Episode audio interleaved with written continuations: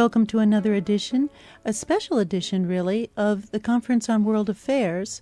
KGNU's Hemispheres show will host. We're really honored to host Vicki Huddleston. Welcome. You just slid through the door. We'll let her catch her breath. She's former ambassador to Mali and Madagascar for the U.S. State Department.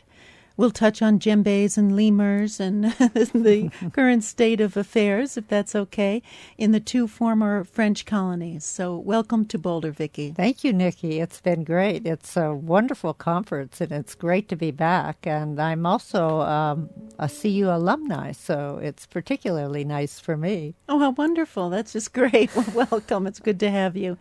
Well, first of all, tell us when were you assigned to both countries? I was assigned actually to Mali twice. I went to Mali, one of my first jobs when I was an economic officer, and it was during the really huge drought, which was 94 to 96, and it was a very, very tragic situation. But the United States provided a huge amount of help, and the Malians were particularly grateful. And then I returned to Mali as ambassador for the United States in 2002 and remained into, until 2005.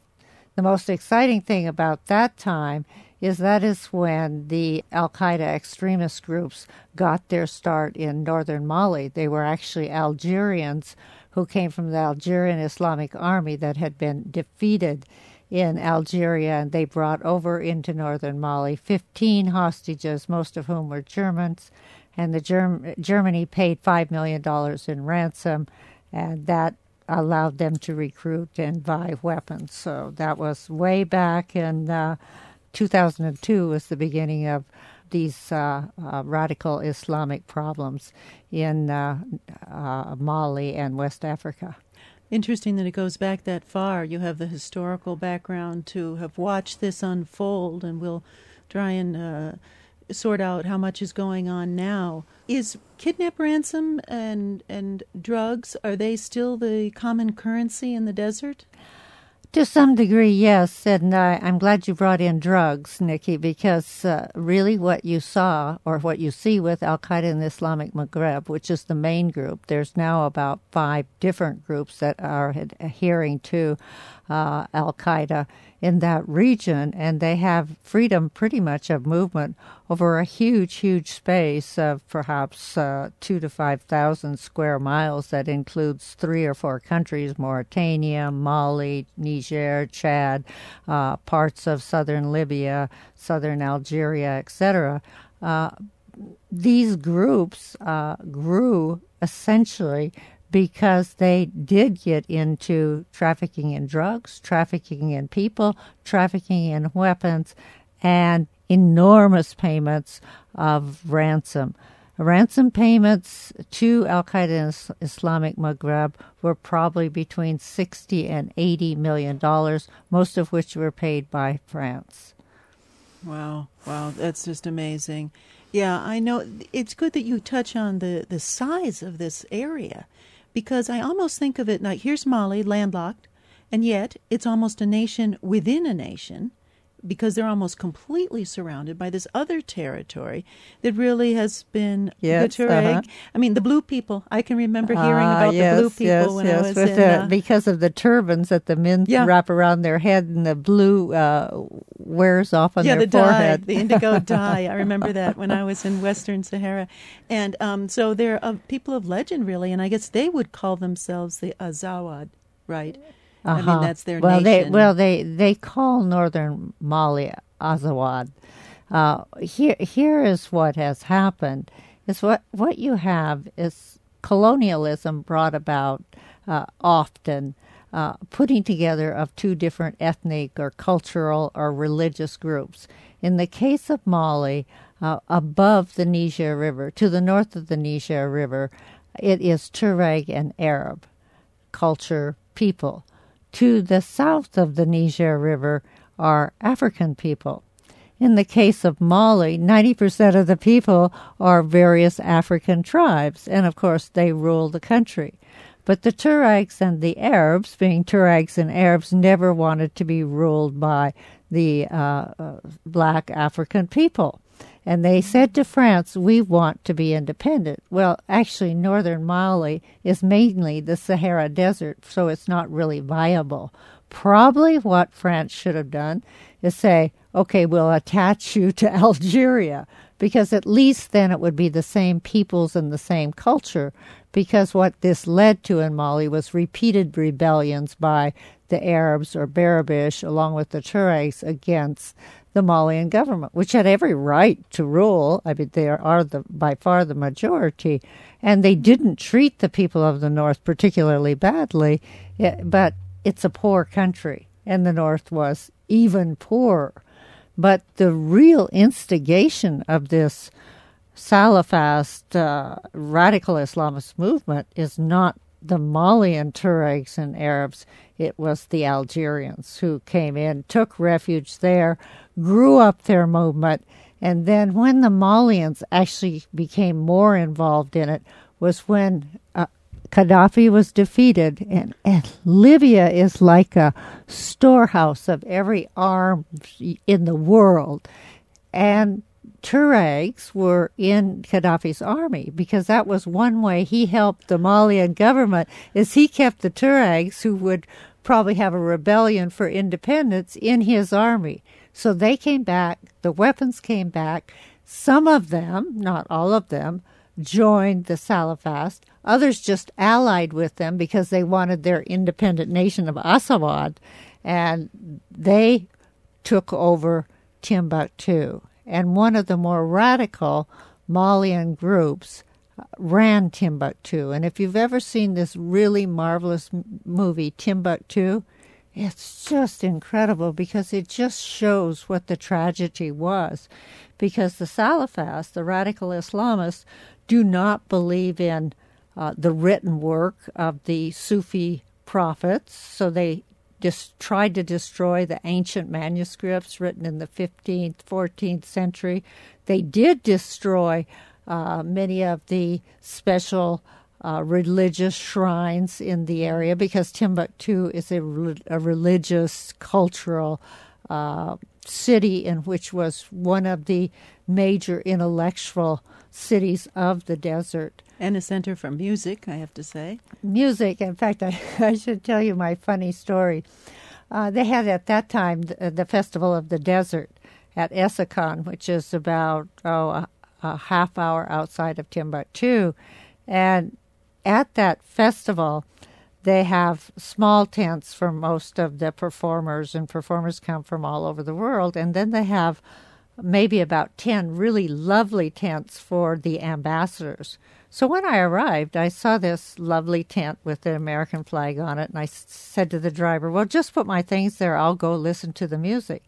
And in the evening, when I came back, I kept walking by the tents, but I couldn't find the one with the American flag. And so I said to our cultural affairs officer, You know, there's something wrong. I can't find my tent. So we went together to the tent, and there were people in it. Well, guess what?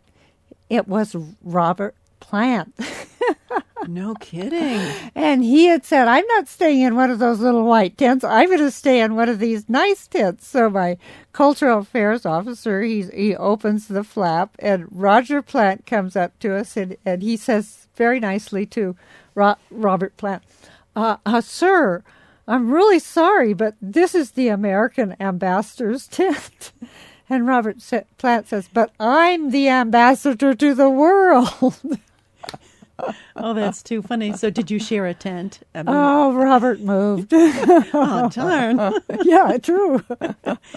oh, my gosh. Hmm. It must have been amazing to be out there in the desert. Yeah, I would think that it's now a very confused place. I mean, that in the days gone past, the Sahara was, uh, you know, this whole chain of trade through the desert, and I imagine that the Tuareg lived off of that trade and then all of a sudden the coast developed and they're kind of out of a job and now I can't imagine with all the different Islamist groups and the different factions at any one time. I mean, do you not know who you'll bump into and what their allegiance is these days? Well, it's a it's really a true tragedy. I mean, there were of course these great festivals of the desert and this amazing music, But now it's too dangerous to go up there. And in addition, uh, the Salafists who are still in the area, of course, fortunately, the French came in and literally saved Mali from becoming a state under the control of Al Qaeda.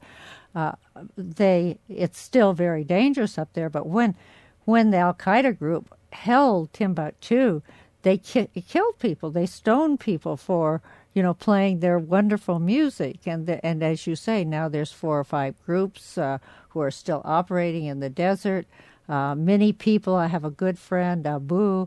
Uh, his whole family has had to flee. He's he's a Tuareg.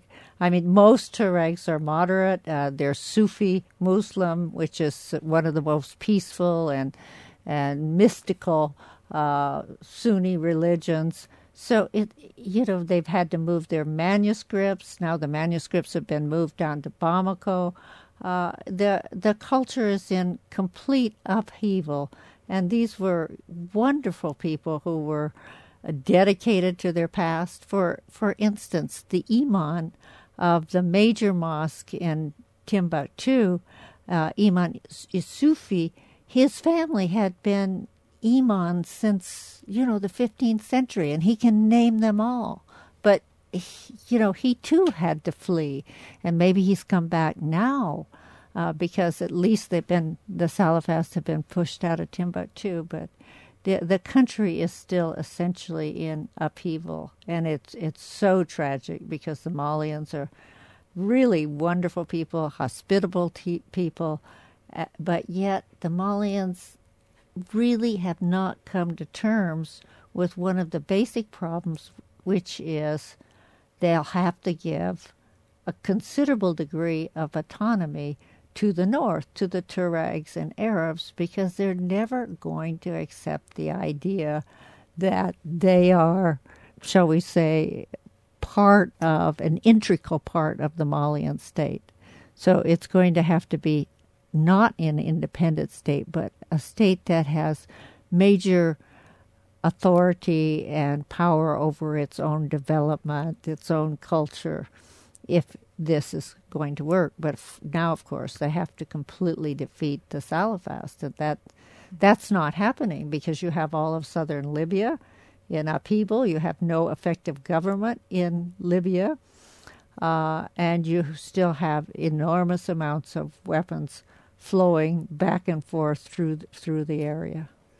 Yeah, and um, it reminds me almost of the Kurds that the um, the colonial map is ill-fitting right now. Very ill-fitting.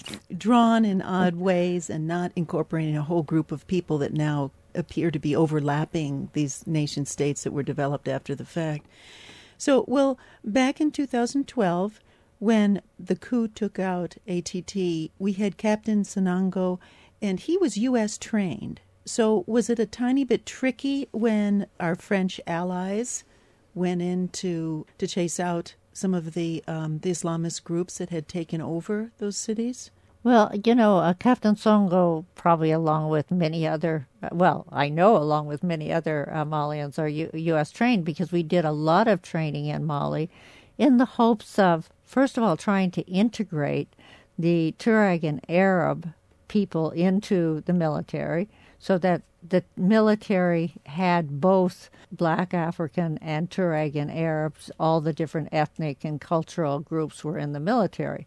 So when Sanogo took over, it was because the Malian military had been defeated in the north by the uh, radical Islamists. They ran. They were embarrassed. They were also upset because they hadn't been paid because the Malian government, although democratic, had become increasingly corrupt. And basically, the West had kind of ignored the fact because we said, oh, Mali, such a wonderful democracy, and ignored the fact that the corruption was just getting worse and worse under, under ATT.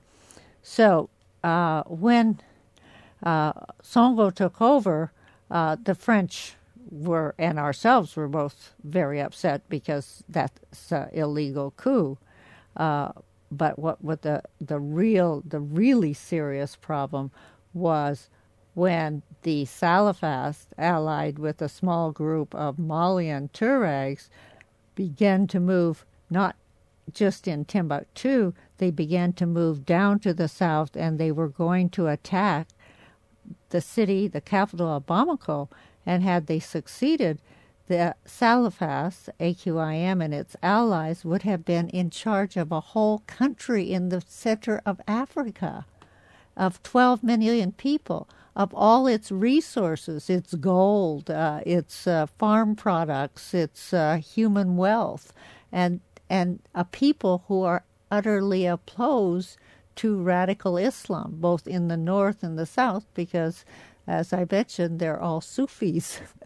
Uh, so it was, you know, it was so timely of the French to intervene, and the United States did provide assistance to the French when they intervened, as well as train some of the African Union troops who are currently there. Mm-hmm. You mentioned the AQIM, so that's an Al Qaeda uh, splinter, if you will. Well, you know, Al Qaeda has franchises. Yeah. and uh, ISIS or ISIL uh, out of uh, uh, Iraq has does the same thing. In fact, the two are rather in competition right now. So, uh, Al Qaeda was the first, and so what Al Qaeda would do, an Islamic group like in Algeria would grow up, and they would go into Mali, uh, and uh, they would say, "Okay, we want to ally ourselves with Al Qaeda."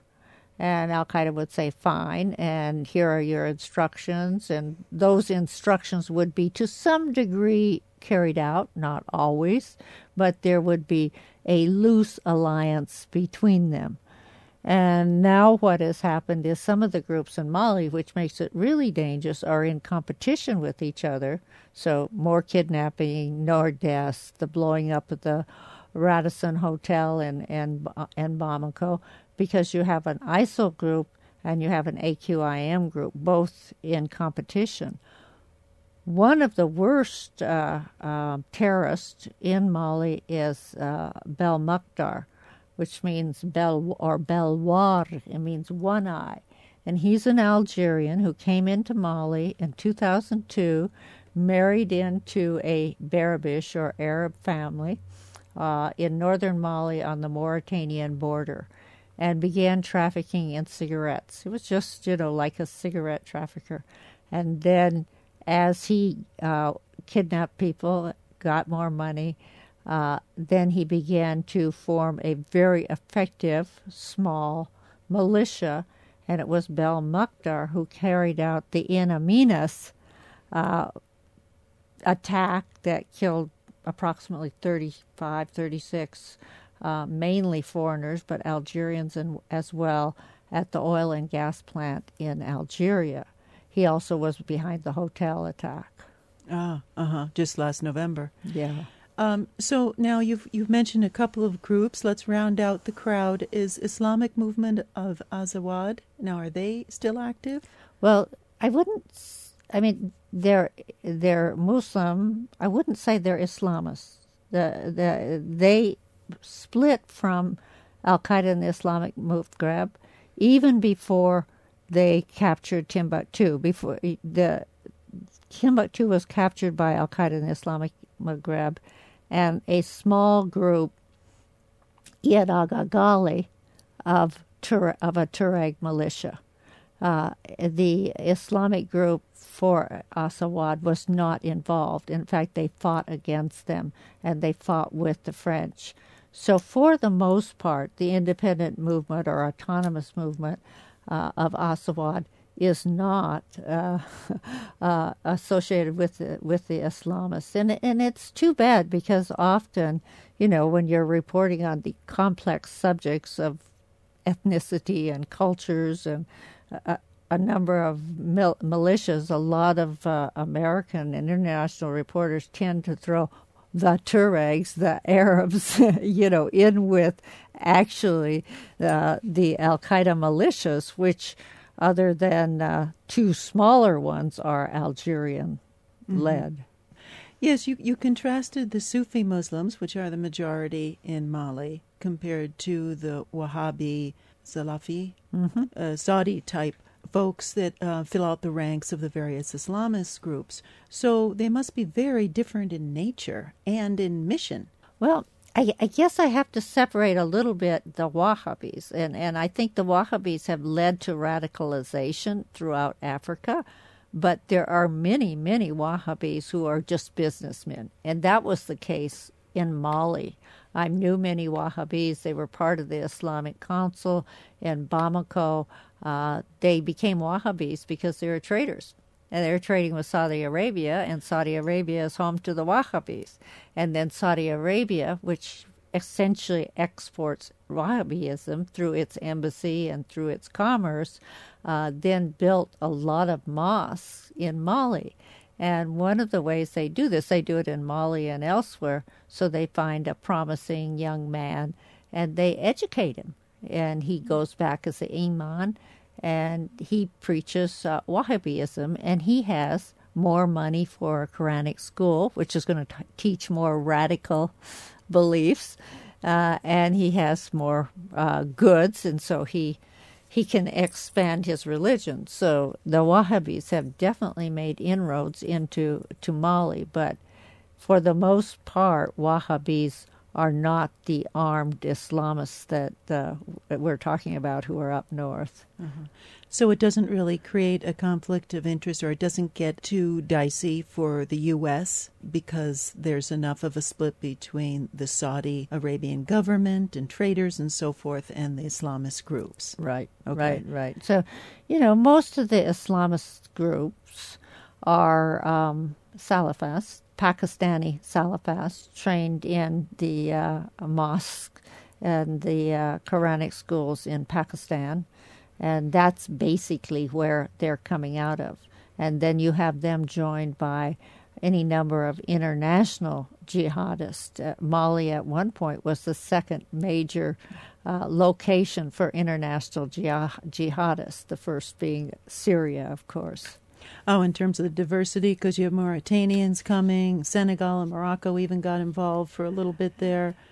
Yeah, um, your geography is great. Uh, so you have, you know, on the on the on the coast, first uh, Mauritania on the Atlantic, and then you have uh, uh Niger, you have Mali, and then you have Niger, and then you have Chad all across uh, the West Africa uh, and above them you have the North African countries, and the major ones being Algeria and uh, and and Libya.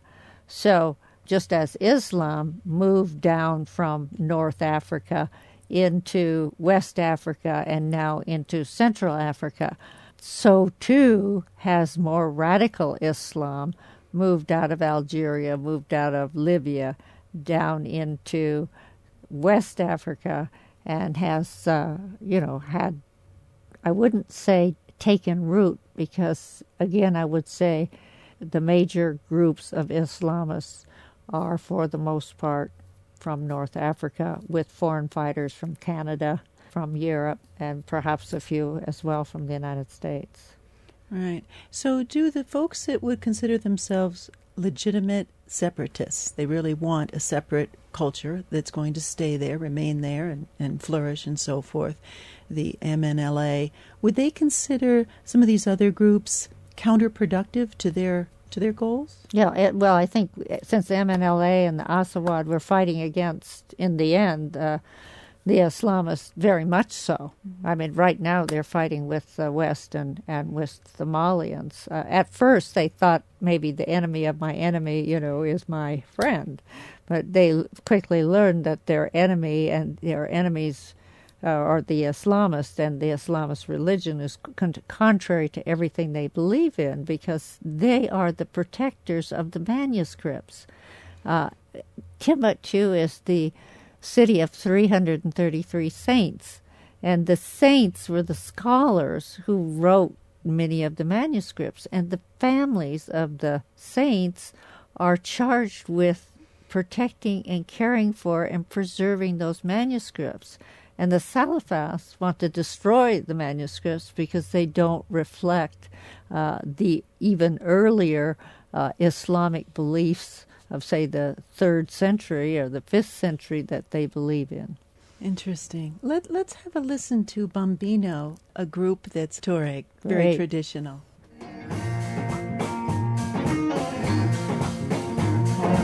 Malian music is amazing.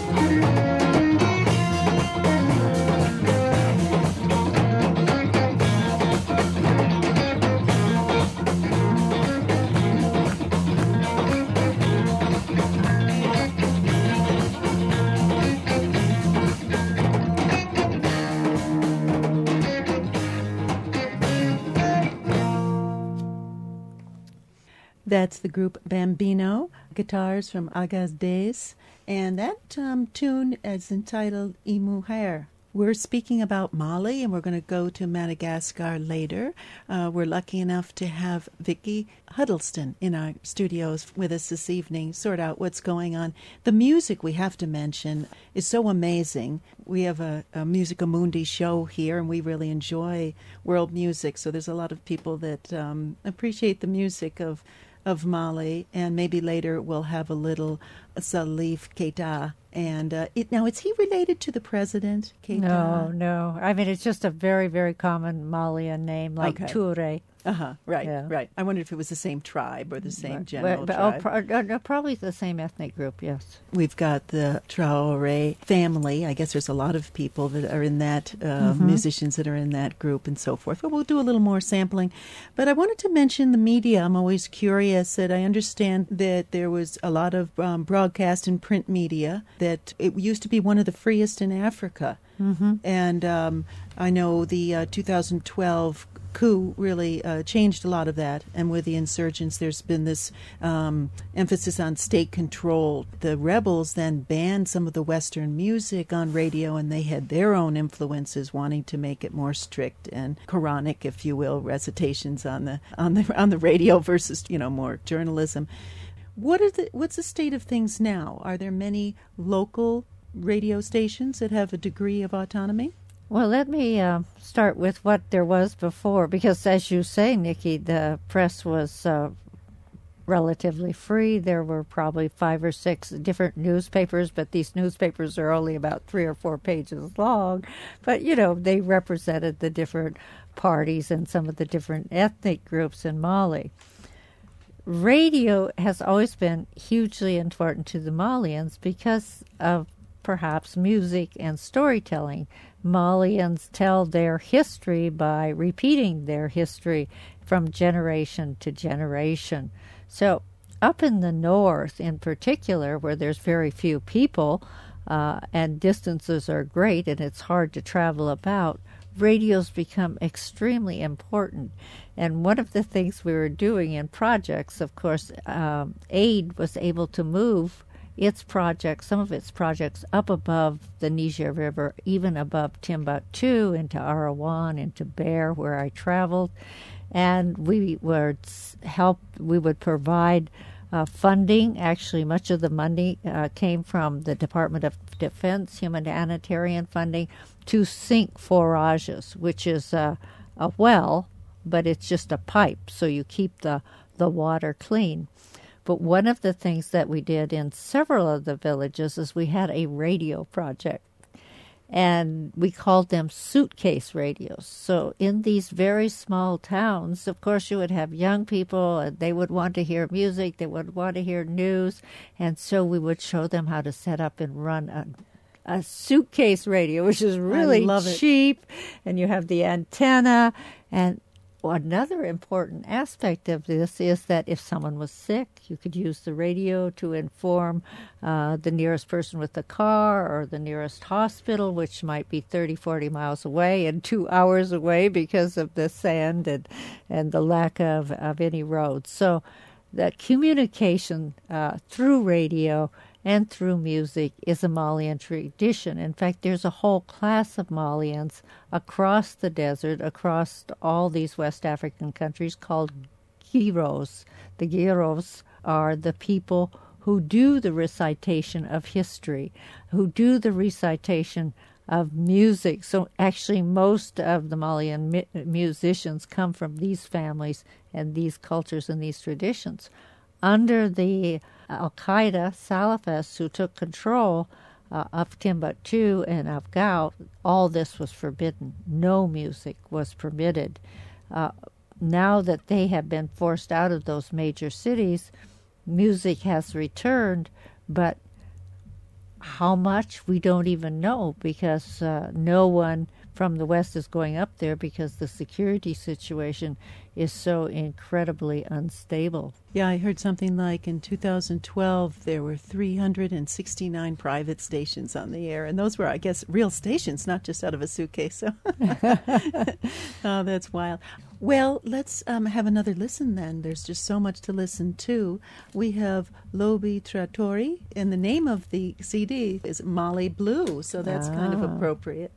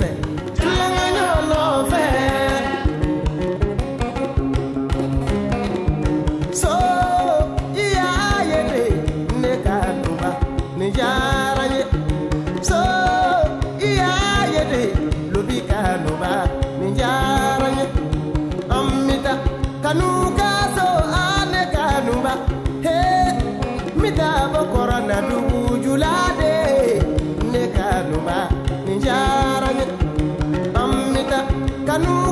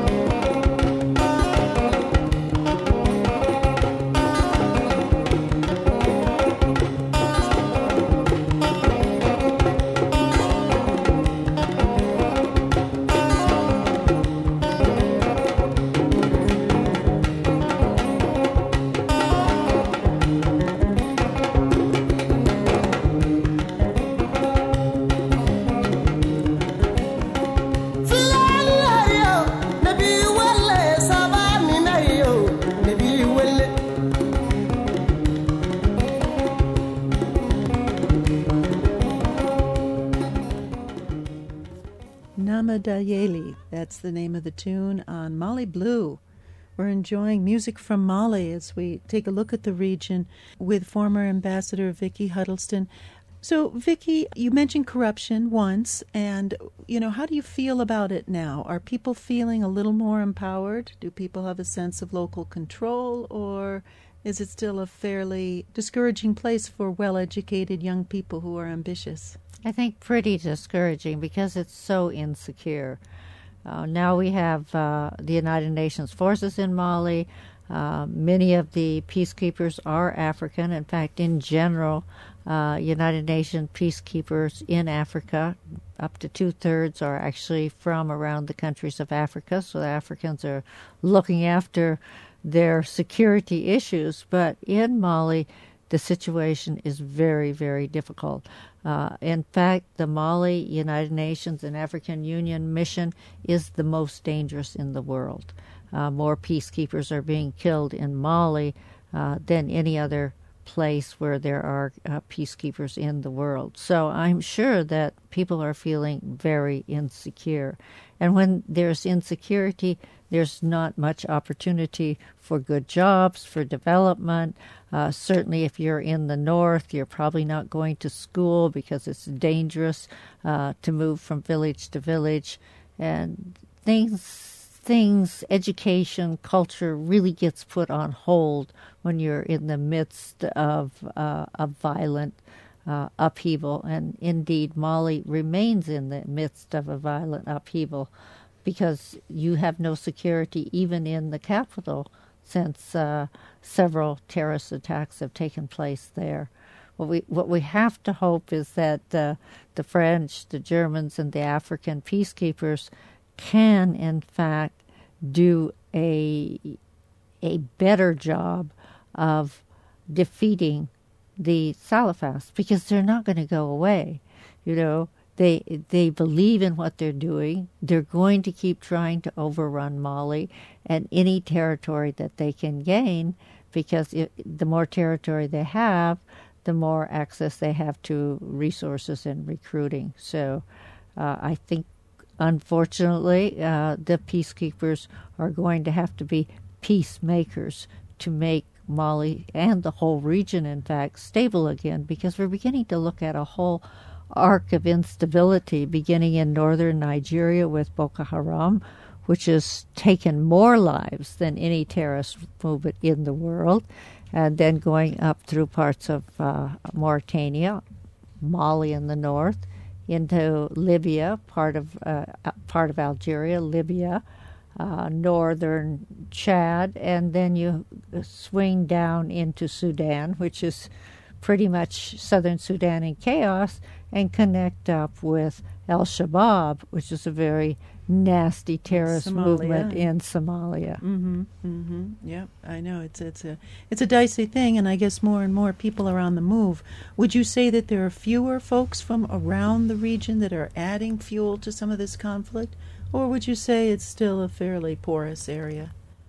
Oh, it's a very porous area. There's no way to control the that Sahara Desert. In fact, uh, when I was in Mali and I did a lot of work up north, and I went up a lot, we were going to have a large conference that, in the end, the government got frightened of and didn't do, which is very unfortunate because it would have been a conference of all the Tuaregs and Berabiche in the north.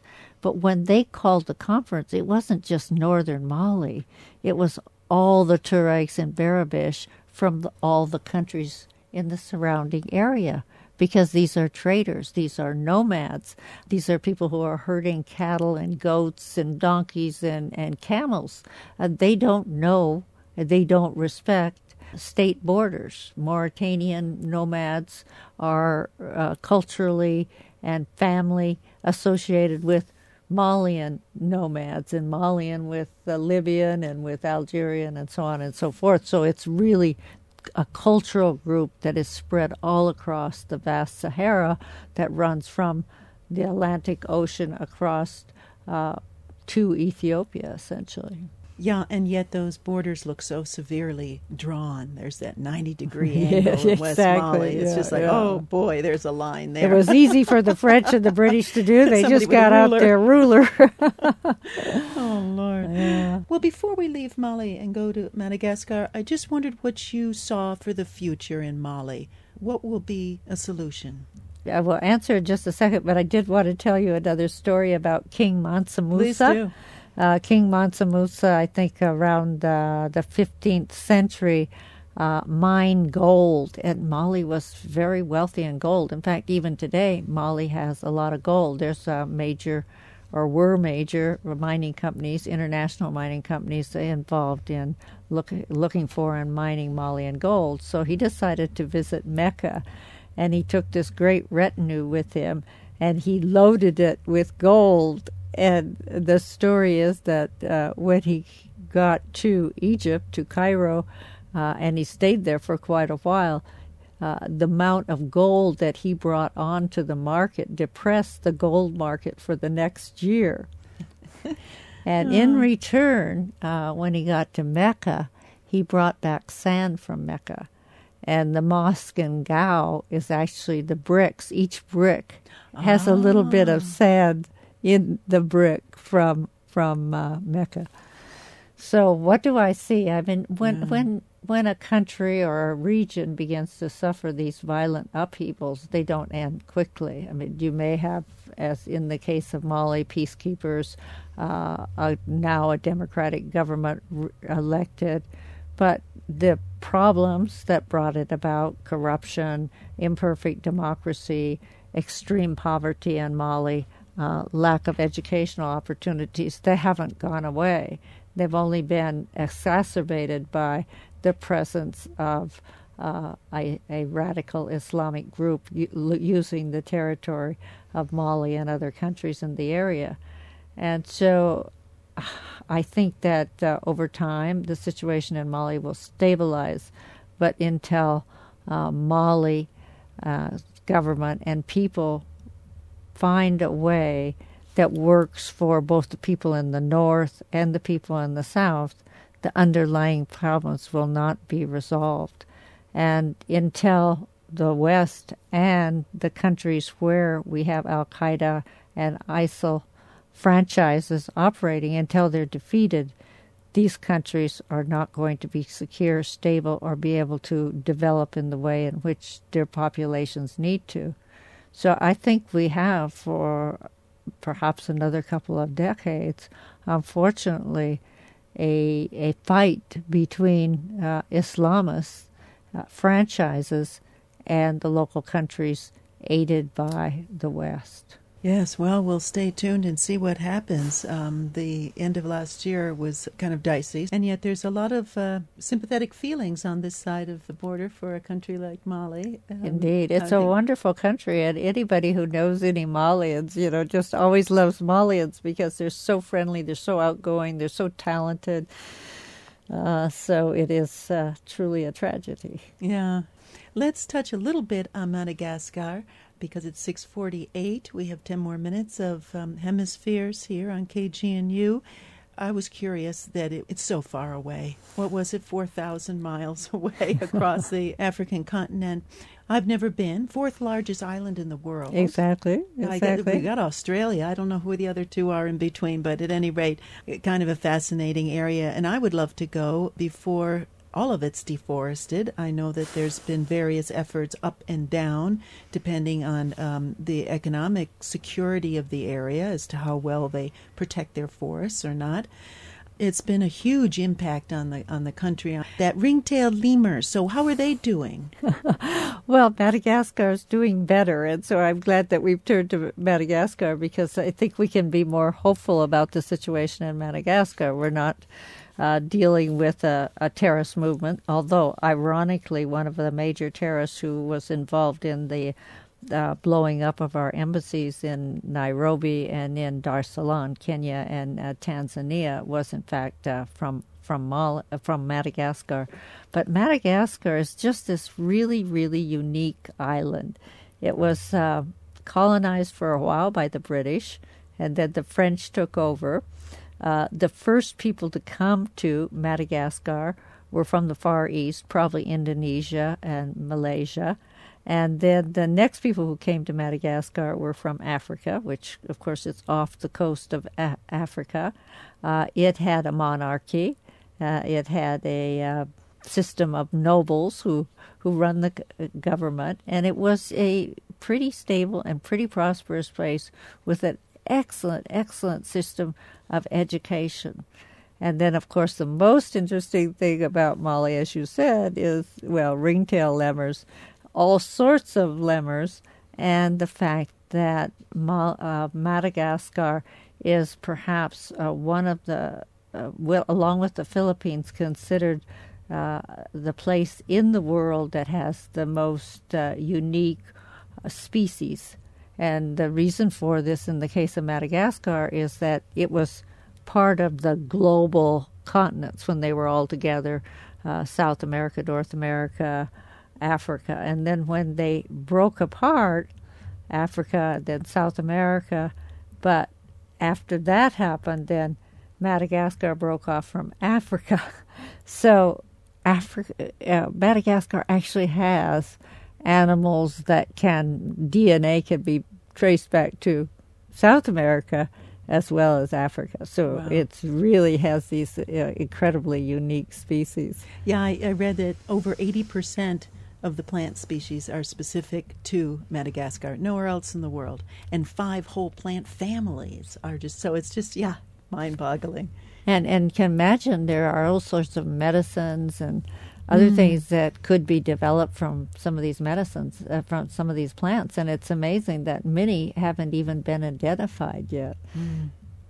well um, i know that coffee vanilla cloves all kinds of things that have been identified are madly being produced and uh, you know, hopefully with the whole nat- the recognition of natural resources and uh, ecotourism, maybe there's some economic incentive for protecting their forests a little more.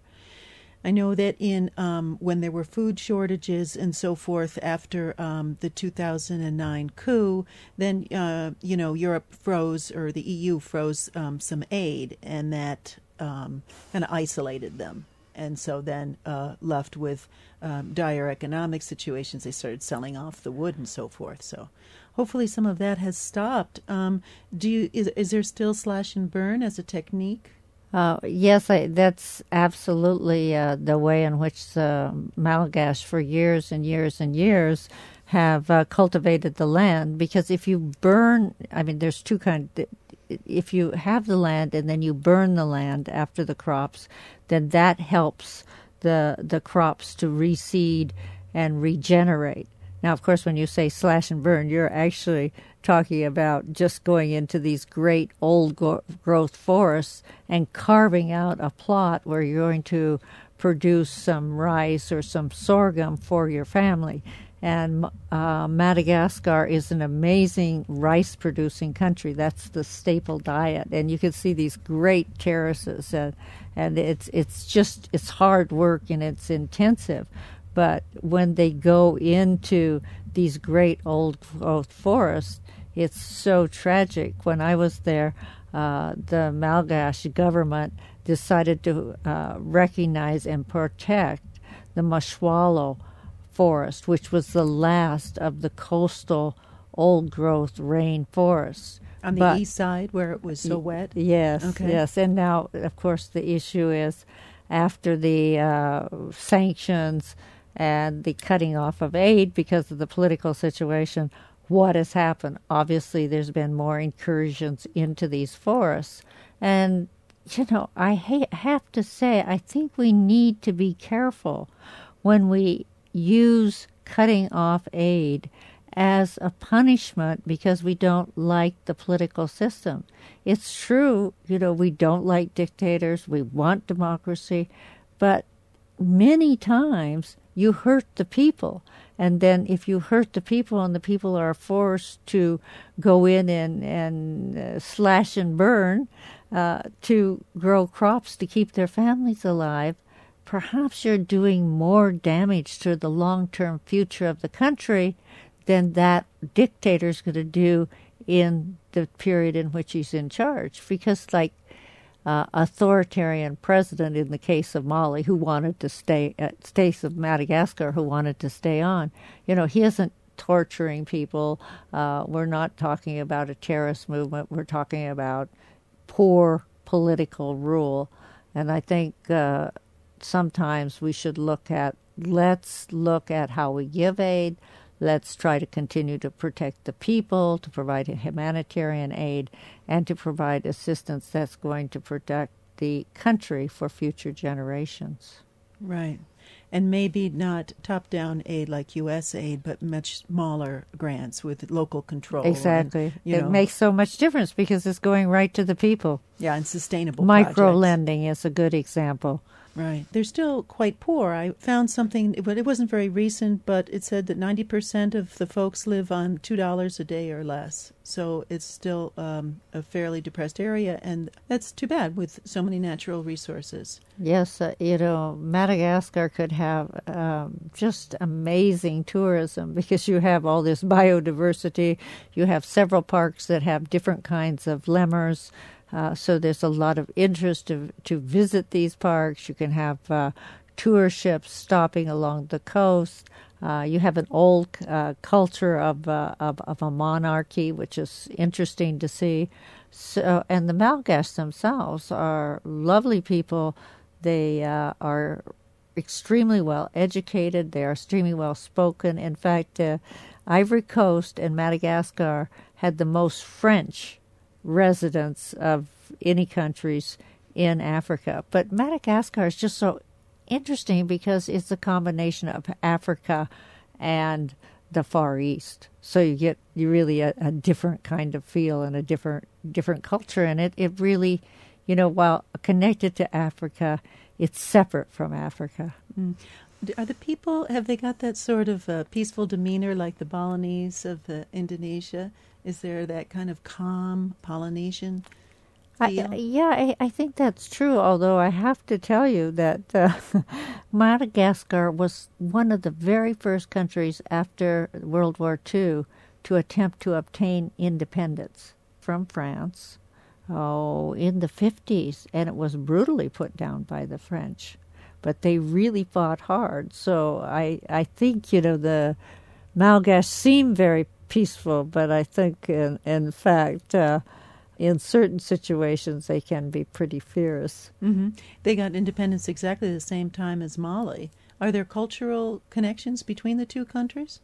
Uh, very, very little. Um, there's some, you know, uh, fear in uh, Madagascar of the Malians and Senegalese because the French used Malians and Senegalese troops to put down uh, the first attempt for uh, independence. Uh huh. That doesn't help relations.